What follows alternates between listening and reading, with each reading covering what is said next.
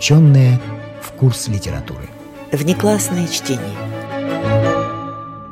Пасхальные истории писали очень многие авторы. Эти произведения объединяет вера в добро, в нравственное перерождение человека и в чистоту его души. Леонид Андреев Баргамот и Гораська Было бы несправедливо сказать, что природа обидела Ивана Акиндиновича Бергамотова в своей официальной части, именовавшегося «Городовой бляха номер 20», а в неофициальной – попросту «Баргамот». Обитатели одной из окраин губернского города Орла, в свою очередь по отношению к месту жительства, называвшиеся Пушкарями, от названия Пушкарной улицы, а с духовной стороны характеризовавшиеся прозвищем «Пушкари», проломленные головы, давая Ивану Акиндиновичу это имя, без сомнения не имели в виду свойств, присущих столь нежному и деликатному плоду, как бергамот. По своей внешности бергамот скорее напоминал мастодонта или вообще одного из тех милых, но погибших созданий, которые за недостатком помещения – давно уже покинули землю, заполненную мозгляками-людишками. Высокий, толстый, сильный, громогласный Баргамот составлял на полицейском горизонте видную фигуру и давно, конечно, достиг бы известных степеней, если бы душа его, сдавленная толстыми стенами, не была погружена в богатырский сон. Внешние впечатления, проходя в душу Баргамота через его маленькие заплывшие глазки, по дороге теряли всю свою остроту и силу и доходили до места назначения лишь в виде слабых отзвуков и отблесков. Человек с возвышенными требованиями называл бы его кусок мяса, а колотошные надзиратели величали его дубиной, хоть и исполнительной. Для пушкарей же – наиболее заинтересованных в этом вопросе лиц, он был степенным, серьезным и солидным человеком, достойным всякого почета и уважения. То, что знал Баргамот, он знал твердо. Пусть это была одна инструкция для городовых, когда-то напряжением всего громадного тела, усвоенная им, но зато эта инструкция так глубоко засела в его неповоротливом мозгу, что вытравить ее оттуда нельзя было даже крепкой водкой. Не менее прочную позицию занимали в его душе немногие истины, добытые путем житейского опыта и, безусловно, господствовавшие над местностью. Чего не знал Баргамот, о том он молчал с такой несокрушимой солидностью, что людям знающим – становилось как будто немного совестно за свое знание. А самое главное, Баргамот обладал непомерной силищей. Сила же на Пушкарной улице была все.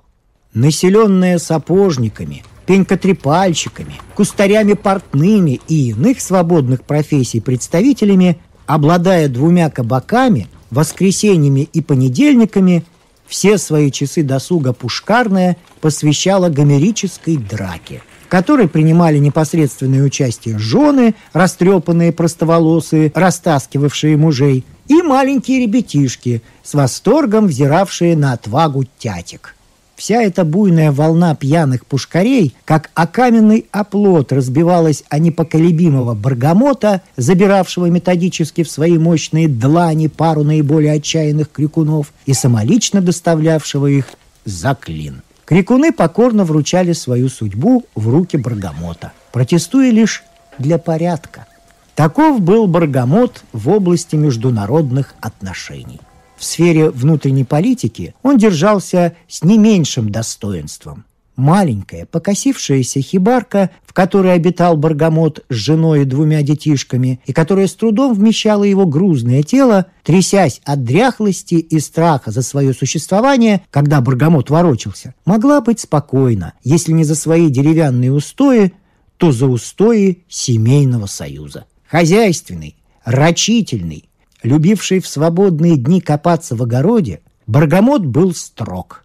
Путем того же физического воздействия он учил жену и детей, не столько сообразуясь с их действительными потребностями в науке, сколько с теми неясными на этот счет указаниями, которые существовали где-то в закоулке его большой головы. Это не мешало жене его Марии, еще моложавой и красивой женщине, с одной стороны уважать мужа как человека степенного и не пьющего, а с другой вертеть им при всей его грузности с такой легкостью и силой, на которую только и способны слабые женщины. Часу в десятом теплого весеннего вечера Баргамот стоял на своем обычном посту на углу Пушкарной и Третьей Посадской улиц – Настроение Баргамота было скверное. Завтра светлое Христово воскресенье, сейчас люди пойдут в церковь, а ему стоять на дежурстве до трех часов ночи. Только к разговинам домой попадешь. Потребности молиться Баргамот не ощущал, но праздничное, светлое настроение, разлитое по необычайно тихой и спокойной улице, коснулось и его – Ему не нравилось место, на котором он ежедневно спокойно стоял в течение десятка годов. Хотелось тоже делать что-нибудь такое праздничное, что делают другие. В виде смутных ощущений поднимались в нем недовольство и нетерпение. Кроме того, он был голоден. Жена нынче совсем не дала ему обедать. Только тюри пришлось похлебать. Большой живот настоятельно требовал пищи, разговляться-то когда еще? Тьфу! Плюнул Баргамот, сделав цигарку и начал нехотя сосать ее. Дома у него были хорошие папиросы, презентованные местным лавошником. Но и они откладывались до разговления. Вскоре потянулись в церковь и пушкари.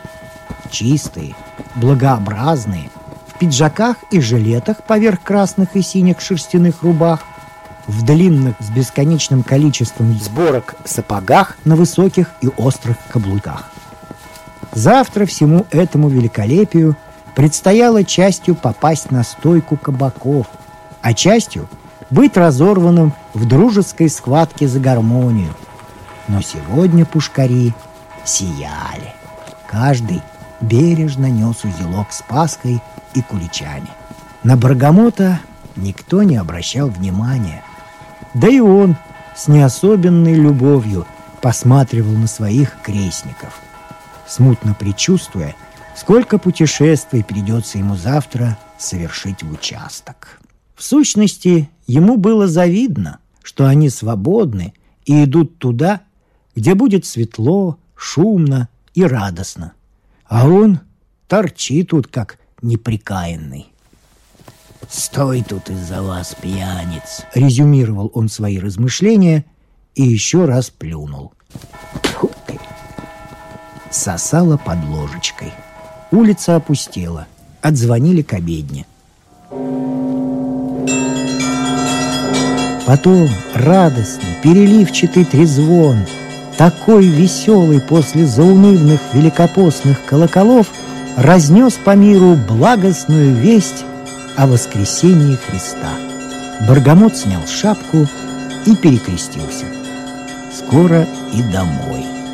Баргамот повеселел, представляя себе стол, накрытый чистой скатертью, куличи, яйца — он, не торопясь, со всеми похристосуется. Разбудят и принесут Ванюшку, который первым делом потребует крашеного яичка, о котором целую неделю вел обстоятельные беседы с более опытной сестренкой. Вот-то разинет он рот, когда отец преподнесет ему не ленючее, окрашенное фуксином яйцо, а настоящее, мраморное, что самому ему презентовал все тот же обязательный лавошник. «Потешный мальчик!» — ухмыльнулся Баргамот, чувствуя, как что-то вроде родительской нежности поднимается со дна его души. Но благодушие Баргамота было нарушено самым подлым образом. За углом послышались неровные шаги и сиплое бормотание. «Кого это несет нелегкое?» — подумал Баргамот, заглянул за угол и всей душой оскорбился. «Гараська! Сам, с своей собственной пьяной особой.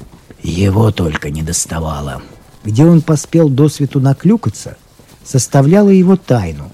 Но что он наклюкался, было вне всякого сомнения. Его поведение, загадочное для всего постороннего человека, для Баргамота, изучившего душу Пушкаря вообще, и подлую Гораськину натуру в частности, было вполне ясно. Векомой непреодолимой силой Гораська со средины улицы, по которой он имел обыкновение шествовать, был притиснут к забору. Упершись обеими руками и сосредоточенно-вопросительно вглядываясь в стену, Гораська покачивался, собирая силы для новой борьбы с неожиданными препятствиями. После непродолжительного напряженного размышления Гораська энергично отпихнулся от стены, допятился задом до середины улицы и, сделав решительный поворот, крупными шагами устремился в пространство, оказавшееся вовсе не таким бесконечным, как о нем говорят, и в действительности ограниченное массой фонарей. С первым же из них Гараська вступил в самые тесные отношения, заключив его в дружеские и крепкие объятия. Фонарь, кратко констатировал Гараська совершившийся факт. Вопреки обыкновению, Гараська был настроен чрезвычайно добродушно. Вместо того, чтобы обсыпать столб заслуженными ругательствами, Гараська обратился к нему с короткими упреками, носившими несколько фамильярный оттенок. «Ну стой, дурашка, ну, ну стой, куда ты?» Бормотал он, откачиваясь от столба и снова всей грудью припадая к нему, и чуть не сплющивая носа об его холодную и сыроватую поверхность. «Вот-вот, вот так, вот, стоять, тихо, Гараська, уже наполовину скользнувший вдоль столба, успел удержаться и погрузился в задумчивость. Баргамот с высоты своего роста, презрительно скосив губы, смотрел на Гараську. Никто ему так не досаждал на пушкарный, как этот пьянчушка. Так посмотришь, в чем душа держится, а скандалист Первый на всей окраине. Не человек, а язва. Пушкарь напьется, побуянит, переночует в участке, и все это выходит у него по-благородному. А Гараська все из-под тишка, с язвительностью. И били-то его до полусмерти, и в части впроголодь держали, и все не могли отучить от ругани, самой обидной и злоязычной станет под окнами кого-нибудь из наиболее почетных лиц на Пушкарной и начнет костить без всякой причины «здорово живешь». Приказчики ловят Гараську и бьют. Толпа хохочет, рекомендуя поддать жару. Самого Баргамота Гараська ругал так фантастически реально, что тот, не понимая даже всей соли Гараськиных острот, чувствовал, что он обижен более, чем если бы его выпороли. Чем промышлял Гараська, оставалось для пушкарей одной из тайн, которыми было обличено все его существование. Трезвым его не видел никто, даже та нянька, которая в детстве ушибает ребят, после чего от них слышится спиртной запах. От Гараськи и до ушиба несло севухой. Жил то есть ночевал Гараська по огородам, по берегу, под кусточками. Зимой куда-то исчезал. С первым дыханием весны появлялся. Что его привлекало на Пушкарную, где его не бил только ленивый, было опять-таки тайной, бездонной Гораськиной души, но выжить его ничем не могли. Предполагали, и не без основания, что Гораська поворовывает, но поймать его не могли и били лишь на основании косвенных улик. На этот раз Гораське пришлось, видимо, преодолеть нелегкий путь. Отрепья, делавшие вид, что они серьезно прикрывают его тощее тело, были все в грязи, еще не успевшей засохнуть. Физиономия Гораськи с большим отвислым красным носом, бесспорно служившим одной из причин его неустойчивости, покрытая жиденькой и неравномерно распределенной растительностью, хранила на себе вещественные знаки вещественных отношений к алкоголю и кулаку ближнего. На щеке у самого глаза виднелась царапина, видимо, недавнего происхождения. Гораське удалось, наконец, расстаться со столбом, когда он заметил величественно безмолвную фигуру Баргамота. Гораська обрадовался. «Наша вам! Баргамоту Баргамотычу! Как ваше драгоценное здоровье?» Галантно он сделал ручкой, но, пошатнувшись, на всякий случай уперся спиной в столб. «Куда идешь?» — мрачно прогудел Баргамот. «Наша дорога прямая». «Воровать? А в часть? Хочешь? Сейчас подлеца отправлю». «Не можете». Гораська хотел сделать жест, выражающий удальство, но благоразумно удержался. Плюнул и пошаркал на одном месте ногой, делая вид, что растирает плевок. «А вот в участке поговоришь. Марш!» Мощная длань Баргамота устремилась к засаленному вороту Гораськи. Настолько засаленному и рваному, что Баргамот был, очевидно, уже не первым руководителем Гораськи на тернистом пути добродетели. Встряхнув слегка пьяницу, и придав его телу надлежавшее направление и некоторую устойчивость, Баргамот потащил его к вышеуказанной им цели, совершенно уподобляясь могучему буксиру, влекущему за собой легонькую шкуну, потерпевшую аварию самого входа в гавань. Он чувствовал себя глубоко обиженным. Вместо заслуженного отдыха тащись с этим пьянчушкой в участок – у Баргамота чесались руки, но сознание того, что в такой великий день как будто неудобно пускать их в ход, сдерживало его. Гораська шагал бодро, совмещая удивительным образом самоуверенность и даже дерзость с кротостью. У него, очевидно, была своя мысль, с которой он и начал подходить сократовским методом – а скажи, господин городовой, какой нынче у нас день, а? Уж молчал бы, то светун нализался. А у Михаила Архангела звонили? Звонили. Тебе-то что? Христос, значит, воскрес? Ну, воскрес. Так позвольте. Гараська, ведший этот разговор в полоборота к Баргамоту, решительно повернулся к нему лицом.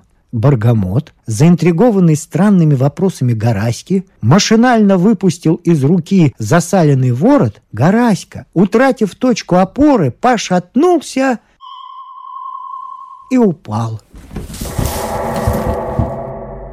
Не успев показать Баргамоту предмета, только что вынутого им из кармана. Приподнявшись одним туловищем, опираясь на руки, Гараська посмотрел вниз – Потом упал лицом на землю и завыл, как бабы воют по покойнику. Да что же ты? За что же так разразилась? Гораська воет, Баргамот изумился. Новую штуку, должно быть, выдумал, решил он но все же заинтересовался, что будет дальше. Дальше Гораська продолжал выть без слов по собачьи. Воет Баргамот в раздумье. «Да чего тебя расхватывает? Чего тебя расхватывает?» «Яичко!» Гораська, продолжая выть, но уже потише, сел и поднял руку кверху. Рука была покрыта какой-то слизью, к которой пристали кусочки крашеной яичной скорлупы. Баргамот, продолжая недоумевать, начинает чувствовать, что случилось что-то нехорошее. Я по-благородному, по Христосу Отца, яичко, а ты? Бессвязно бурлил Гораська. Но Баргамот понял. Вот к чему стало быть вел Гораська. По Христосу Отца хотел, по христианскому обычаю, яичкам.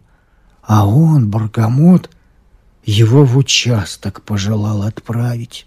Может, откуда-то он это яичко нес, а теперь вот разбил его и плачет. Баргамоту представилось, что мраморное яичко, которое он бережет для Ванюшки, разбилось, и как это ему, Баргамоту, было жаль.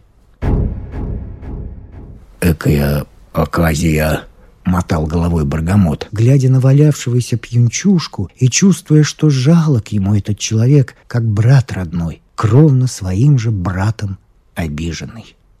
По Христосоваться хотел, тоже душа живая, бормотал городовой, стараясь со всей неуклюжестью отдать себе ясный отчет в положении дел и в том сложном чувстве стыда и жалости, которое все более угнетало его.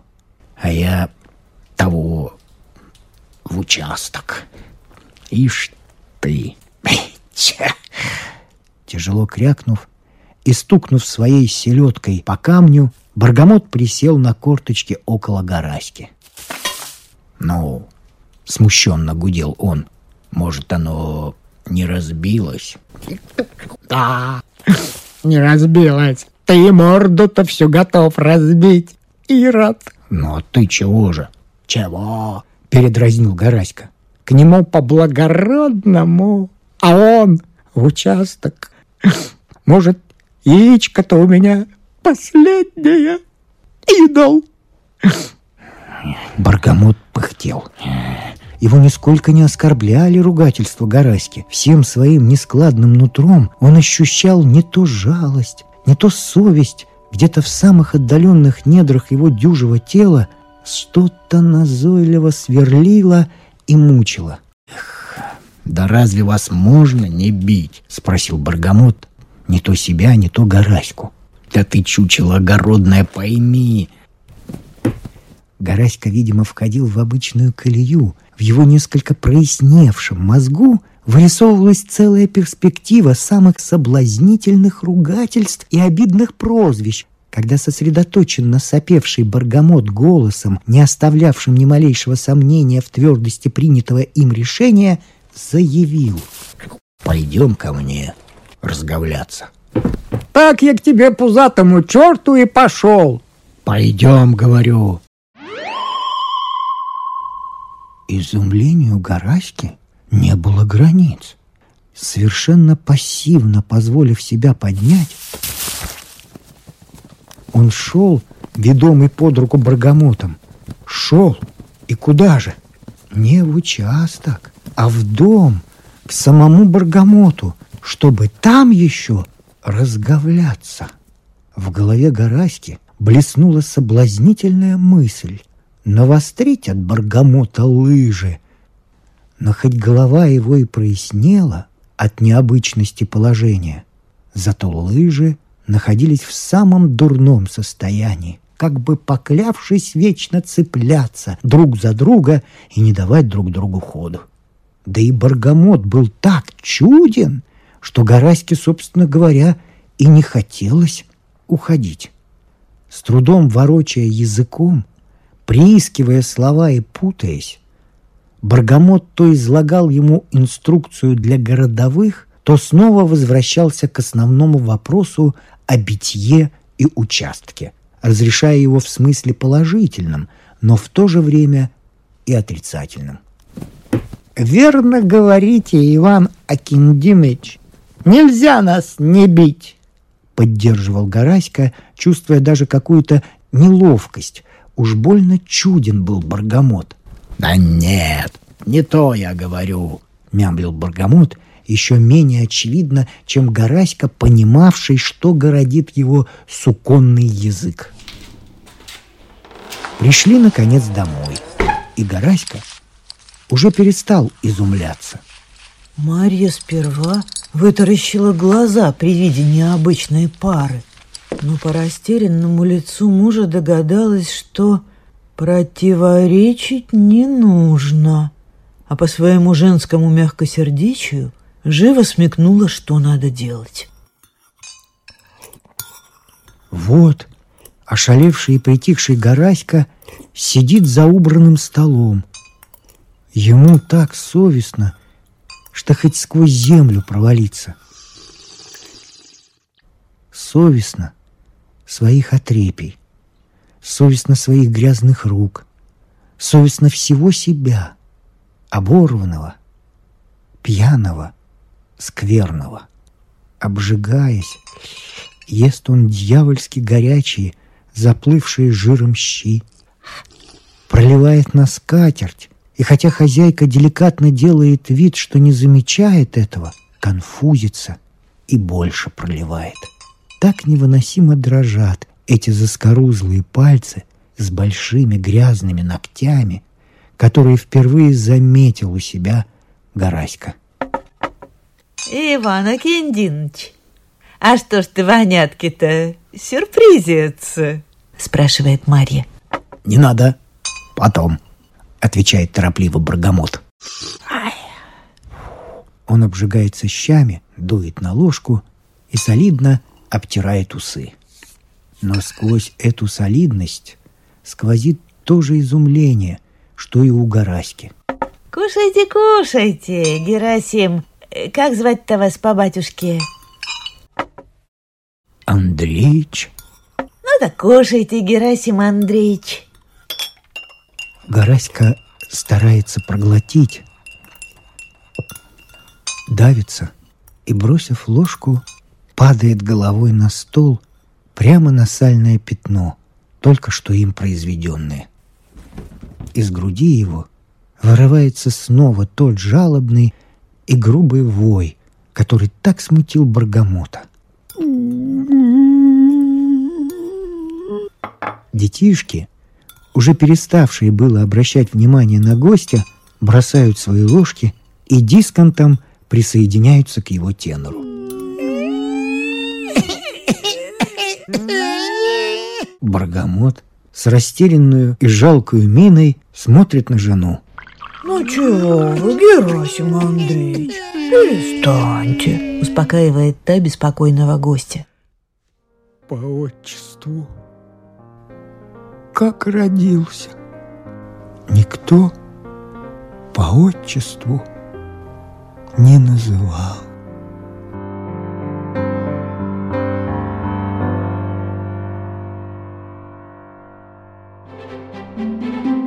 Не включенное в курс литературы.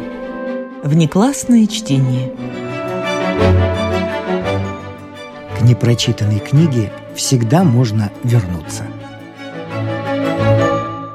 Вслед за трогательным рассказом Леонида Андреева произведение совсем другой тональности. Остроумные и бескомпромиссные советы от Надежды Лохвицкой. Тэффи. Пасхальные советы молодым хозяйкам.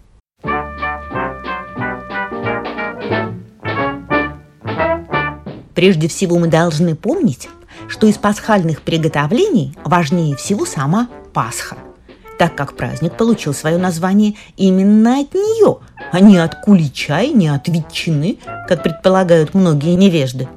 Поэтому на Пасху мы должны покупать 5 фунтов творогу у чухонки и хорошенько сдобрить его сахаром. Если Пасха приготовляется только для своего семейства, то этим можно и ограничиться. Если же предполагаются разговения с гостями, то нужно еще наболтать в творог яиц и сметаны. Гость также требует и ванили, чего тоже забывать не следует. Чтобы показать гостю, что Пасха хорошо удобрена, в нее втыкают цветок. Гость, если он человек не испорченный и доверчивый, должен думать, что цветок сам вырос и умилиться. С боков Пасхи хорошо носовать изюму, как будто и внутри тоже изюм. Иной гость Пасхи даже и не попробует, а только поглядит, а впечатление получит сильное. Оборудовав Пасху, следует заняться куличом. Тут я должна сделать маленькое разоблачение. Пусть недовольные бронят меня, как хотят, а, по-моему, разоблачение это сделать давно пора. Слишком пора. Итак, судите меня как хотите, но кулич не что иное, как самая обыкновенная сдобная булка, в которую натыкали кардамону, а сверху воткнули бумажную розу. Кто может возразить мне? Больше о куличе я ничего говорить не хочу, потому что это меня раздражает. Займемся лучше ветчиной. Какой бы скверный окорок у вас ни был, хоть собачья нога, но раз вы намерены им разговляться, а в особенности разговлять своих гостей – вы обязаны украсить его стриженной бумагой. Какую взять бумагу и как ее настричь, это уж вам должна подсказать ваша совесть. Нарезать окорок должны под вашим личным наблюдением, ибо у всех кухарок существует одна формула. n равно числу потребителей минус 1. Таким образом, один гость всегда остается без ветчины – и все знакомые на другой же день услышат мрачную легенду о вашей жадности.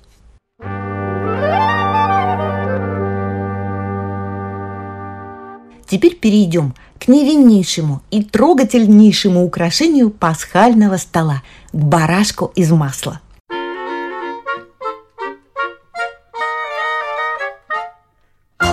Это изящное произведение искусства делается очень просто. Вы велите кухарке накрутить между ладонями продолговатый катыш из масла, это туловище барашка. Сверху нужно пришлепнуть маленький круглый катыш с двумя изюминами, это голова. Затем пусть кухарка поскребет всю эту штуку ногтями вокруг, чтобы баран вышел кудрявый. К голове прикрепите веточку петрушки или укропу, будто баран утоляет свой аппетит. А если вас затошнит, так уйдите прочь из кухни, чтобы кухарка не видела вашего малодушия. Гости очень любят такого барашка. Умиляются над ним. Некоторые отчаянные головы даже едят его, а под конец разговения часто пукают ему губами, чтобы польстить хозяевам, и говорят заплетающимся языком. «Какой искусный у вас этот баранчик! Доведись такого встретить на улице, подумал бы, что живой, ей-богу, поклонился бы!» Кроме всего вышеуказанного, на пасхальный стол ставят еще либо индюшку, либо курицу, в зависимости от ваших отношений с соседним зеленщиком. Какая бы птица ни была, вы обязуетесь на ее лапы, если только у вас есть эстетические запросы, надеть панталоны из стриженной бумаги. Это сразу поднимет птицу в глазах ваших гостей. Класть птицу на блюдо нужно филеем кверху, чтобы гость, окинув ее даже самым беглым взглядом, сразу понял, с кем имеет дело. Под одно крыло ей нужно подсунуть ее собственную печенку, а под другое – почку. Курица, снаряженная таким образом, имеет вид, будто собралась в дальние путешествия и захватила под руку все необходимое, забыла только голову. Затем нужно декорировать стол бутылками. Прежде всего поставьте два графина с водой. Потом бутылку с уксусом и сифон. Все это занимает много места. Все-таки бутылки, а не какой-нибудь иной предмет, которому на столе быть не надлежит.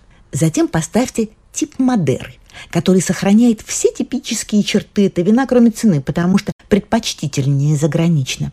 Поставьте еще тип Хереса, тип Портвейна, тип Такайского, и у вас на столе будет нечто вроде альбома типов, что должно же импонировать гостям. Когда наливаете вино, каждый раз приговариваете. «Э, вот, могу рекомендовать. Чем вы рискуете? Когда гости, по вашему мнению, достаточно разговелись, и вам захочется спать, не следует говорить избитой фразы «А не пора ли, господа, и по домам?» Это, в сущности, довольно невежливо. Следует поступать томно и по-аристократически. Прикройте рот рукой и скажите «Ой!» будто зеваете. А потом посмотрите на часы и будьте про себя «О, однако...»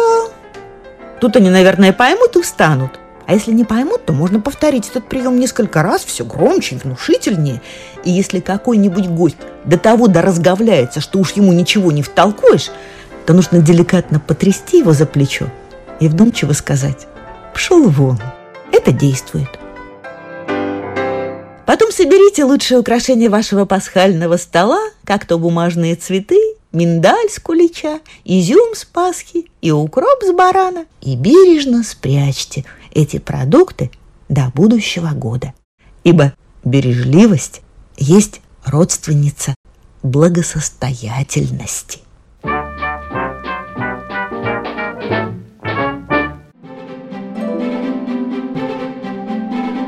С вами прощаются актеры Наталья Щеглова и Вадим Гросман. Музыкальный редактор Виктор Петров.